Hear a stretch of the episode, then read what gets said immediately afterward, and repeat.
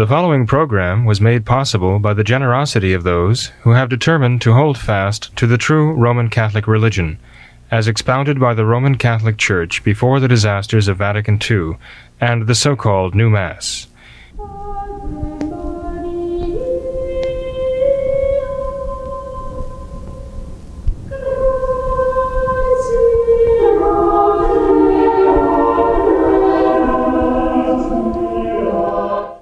Welcome to What Catholics Believe. This is a special entry here on some of the statements coming, well, I can't say coming out of the Vatican because these things are being said by Francis as he's traveling. Often in interviews he's giving on airplanes. Uh, he never quits, he never stops. Uh, the media know this, and so they're constantly there uh, looking for all of his pearls of wisdom. And unfortunately, these pearls of wisdom are uh, very often very offensive to the Catholic faith. Um, just recently, for example, he uh, uh, Francis talked about marriage. In fact, this time he was actually on the ground. He was in Rome and he was talking to some of the clergy. He was talking to the clergy of the Diocese of Rome. He focuses on the fact that he is the Bishop of Rome. So this is a bishop talking to his own clergy, at least that is what it, it is in the Catholic sense, it's supposed to be. But the, um, the repartee here between Francis and his own clergy, again, is very, very disturbing. Because um, in the process of this, uh, Francis was asked a question by one of his own clergymen, and Francis's answer is, uh, well, shocking, startling, scandalous, all of the above. So allow me to, to read uh, from the uh, Immaculate Conception Church Bulletin for the sixth Sunday after Pentecost. A great deal has been made of the Francis effect, and indeed it is real, but it is not his much vaunted popularity with the enemies of Christ and the Church which defines Francis's effect. It is rather the diabolical disorientation that exudes from him and surrounds him. Truly, if, Our Lady of Fatima's prophecy of a diabolical disorientation afflicting the church applies to anything at all, it applies to Francis. Francis is on record as saying that whenever he speaks publicly, it is magisterium. A recent escapade in magisterium occurred when Francis met with the clergy of Rome. He was asked about the problem of preparing for marriage people who do not believe in or understand the meaning of a perpetual lifelong commitment. Francis answered that the provisional culture of our modern times results in the great majority of the Novus Ordo Church's own sacramental marriages being invalid. He announced that the great majority of the marriages performed by his own clergy are invalid shams, frauds. Worse yet, when he asks himself what can be done to address the problem, he answers, I don't know. That's the answer he gives his own clergy. He does not know what to do about it. Note here Francis's statement about the great majority of sacramental marriages being invalid triggered such controversy that the Vatican censors issued an official transcript which they claimed Francis approved, amending his words from the great majority to simply a part of the marriages are invalid. Francis needs a magisterium to edit his own magisterium for damage control. And as if he sensed an opportunity to make things even worse, Francis commented on the fact that most of the couples involved in church marriage preparation in Buenos Aires during his time as bishop there were already cohabiting. That is, they were already living together in fornication. But these relationships were different from the mostly invalid marriages done by his clergy in the churches, he says, because many of these cohabiting couples were faithful to each other in their cohabitation. Thus, Francis said, they have real graces of marriage and they are real marriages. Is Francis actually telling us that there is more grace to be found in the mortal sin of fornication than in the sacramental marriage of the Novus Ordo? About 30 years ago, a youngish New Order priest on the Diocesan Marriage Tribunal of Miami tried to account for the tens of thousands of marriage annulments being given out every year by the modernist church.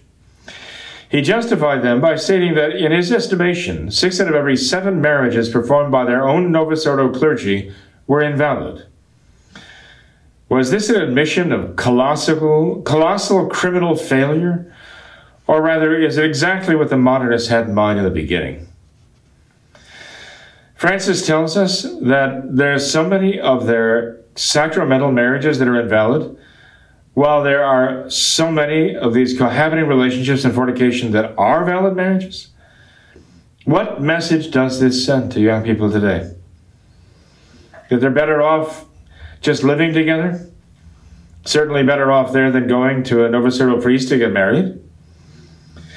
There are those who insist that Francis must be the true pope. There are others who insist that he is not and cannot possibly be a true pope.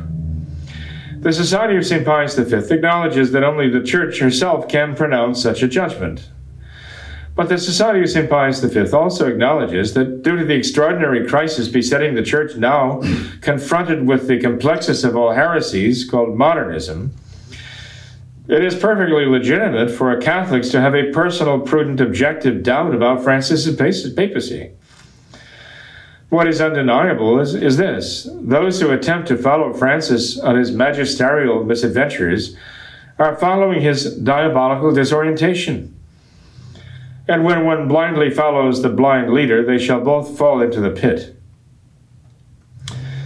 And so I say, please pray for the Church, the Catholic Church. Pray for Francis and for those who follow him. Pray for those who follow him. So, this uh, is a commentary simply on the statements that Francis made to his own clergy with regard to their own marriages. Um, this should really uh, be a bit of a, a, shock, I would think, to anybody who's married in the Novus Ordo, that Francis is pronouncing the, the large majority, the great majority, of the marriages done by his Novus Ordo clergy to be invalid. Uh, because people do not have the concept of what marriage is, that it, that it is a lifelong commitment, that it binds one for life, and that one cannot marry validly again as long as one's spouse is alive. If people do not have that idea, and they're marrying invalid within, validly within the Novus Ordo, what idea do they have when they're going to be ordained priests? I mean, if the provisional culture has such an effect that not only can uh, the, the vast majority of their marriages not be valid marriages, because people have this provisional idea that they're going to try it out for a while, um, then what what do they do to see to it that their clergy don't have the same idea? And uh, what does this do to, again, affect the validity of their quote unquote ordinations if this is what they have to deal with? And Francis doesn't know what to do about it. Well, as he's saying here, if their Novus Ordo Catholics have no concept of a lifelong commitment, um, then I dare say that that uh, is an endemic problem within the Novus Ordo young people because of a colossal failure on their part. When this young priest mentioned a few, uh, 40 years ago, 30 years ago, whatever it was, that in his estimation, uh, six out of every seven of their own marriages were invalid. Uh, when I was embarrassed for him, I thought this is this is absolutely moronic. Does he realize what he's saying? The admission that he's making. He's using this as a justification for all the annulments, marriage annulments they're giving, annulling their own marriages uh, by the thousands upon thousands.